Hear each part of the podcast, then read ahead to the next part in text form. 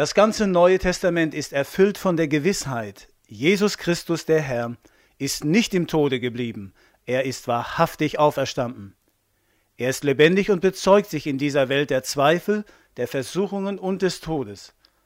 Mit dieser geschichtlichen Tatsache der Auferstehung Jesu wird ein Schleier, ein Nebel zerrissen, wodurch wir Antwort auf die Frage bekommen, was kommt nach dem Tode?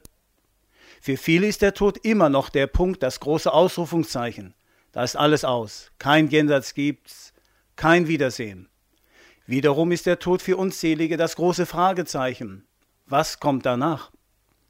Diese Fragen bringen Millionen in Hoffnungslosigkeit einerseits und andererseits in eine große Leichtfertigkeit. Lasset uns essen und trinken, denn morgen sind wir tot. Sie fragen ganz offen, wo bekomme ich Antwort auf die letzten Fragen des Lebens? Auf das Woher und vor allem auf das Wohin? Gibt es eine autorisierte Stelle, eine Person, ein Buch, das mir Antwort auf diese Fragen gibt? Dieses Buch ist die Bibel, speziell das Neue Testament und Jesus Christus, die uns klare Antwort geben. Liebe Freunde, mit dem Tode ist nicht alles aus. Der Tod ist weder das große Fragezeichen noch der Punkt.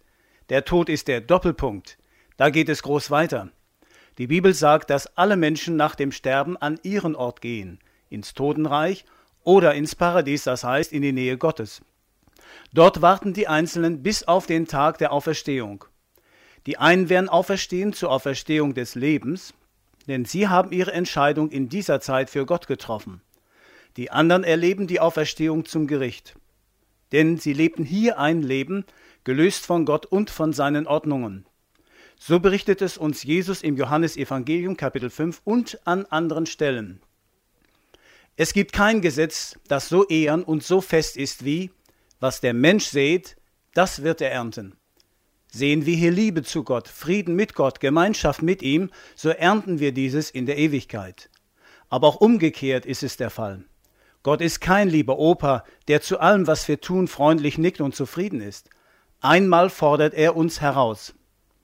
Darum ist es gut zu wissen, dass Jesus nicht in diese Welt gekommen ist, dass er die Welt richte, sondern dass die Welt, und dazu gehören Sie und ich, gerettet, selig werden. Dieses Liebesangebot Gottes gilt, solange wir leben. Lassen Sie uns Gottes anerbieten, werben und rufen ernst nehmen. Es geht um unsere Zukunft, die nicht nur ein paar Jahre hier unten betrifft. Gott möchte, dass der Tag der Auferstehung für Sie und für mich ein Tag des Triumphes, des Jubels und nie aufhörender Freude ist. Es ist interessant, dass jeder 25. Vers im Neuen Testament von diesem Tag spricht, wo Menschen, die sich hier für Gott entschieden haben, für immer bei ihm sein werden. Und das alles, weil Jesus Christus von den Toten auferstanden ist. Liebe Hörerinnen und liebe Hörer, die Auferstehung Jesu ist eine unumstößliche Tatsache, wie ein fester und starker Brückenpfeiler, auf dem die ganze Last der Brücke ruht. So trägt die Auferstehung Jesu das ganze Christentum. Mögen Wogen voller Zweifel, der Kritik und des Unglaubens hochgehen, an diesem Pfeiler brach und bricht ihre Kraft. Sie mögen bei dieser Behauptung Einwände erheben, weil sie vom Intellekt her Schwierigkeiten haben, zu glauben, dass Jesus wahrhaftig auferstanden ist. Ich kann sie gut verstehen. Die Bibel berichtet uns von einem jungen Mann namens Saulus von Tarsus, der mit diesem Jesus und mit seiner Auferstehung nichts anzufangen wusste.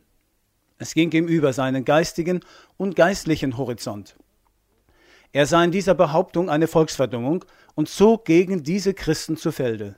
Er verfolgte sie, warf sie in Gefängnisse, ließ sie foltern und half Todesurteile gegen sie fällen. Doch dann berichtet dieser Mann, dass er als kritisch Denkender, als Zweifelnder und Nichtglaubender selbst durch die persönliche Begegnung mit dem auferstandenen Jesus von Nazareth zum Glaubenden wurde. In Apostelgeschichte Kapitel 9 können Sie dieses Erlebnis nachlesen. Doch Saul von Tarsus steht nicht alleine da. Es sind viele, sehr viele, die mit ihm und nach ihm Gleiches erfuhren. Gerade die Vielfalt dieser Lebensberichte spricht eine Gewissheit aus, die fasziniert und überzeugt. Diese Leute waren alles andere als Phantasten, Träumer oder Spinner. Sie bekleideten Ämter und hatten Positionen inne, die sie täglich forderten. Ihre Aussagen sind klar. Wirklicher Glaube, liebe Freunde, ist kein Wunschhoffen, kein prickelndes Gefühl für ein paar Stunden, sondern die Erfahrung der Kraft des Auferstandenen. Diese bezeugt Saulus, der spätere Paulus, mit folgenden Worten: Nun aber ist Christus auferstanden von den Toten und der Erstling geworden unter den Entschlafenen. Wie war es möglich, dass eine solche Veränderung im Leben dieses Mannes, der zur geistigen und geistlichen Elite in Jerusalem gehörte, geschah? Der auferstandene Herr lässt Menschen, auch wenn der Intellekt nicht gleich alles erfassen und begreifen kann, denn Gottes Kraft und Frieden gehen über unsere Vernunft hinaus, eine Kraft erleben, die alle Vergangenheit, wie sie auch heißen mag, ausräumt und total Neues schafft. Die Bibel sagt: Ist jemand in Christo, so ist er eine neue Kreatur, das Alte ist vergangen, Neues wird. So kann und will Jesus allen Zweiflern und Verzweifelten begegnen, ihnen aus der Vielschichtigkeit der Fragen heraushelfen und neue Perspektiven öffnen. Er will ebenfalls den Versagern und den Verzagten helfen, in gleicher Weise auch denen, die sich noch sehr stark fühlen und sehr stark sind. Die Kraft des Auferstandenen ist keine christliche Utopie, sondern Gottes Wirklichkeit für uns heute und für jeden neuen Tag.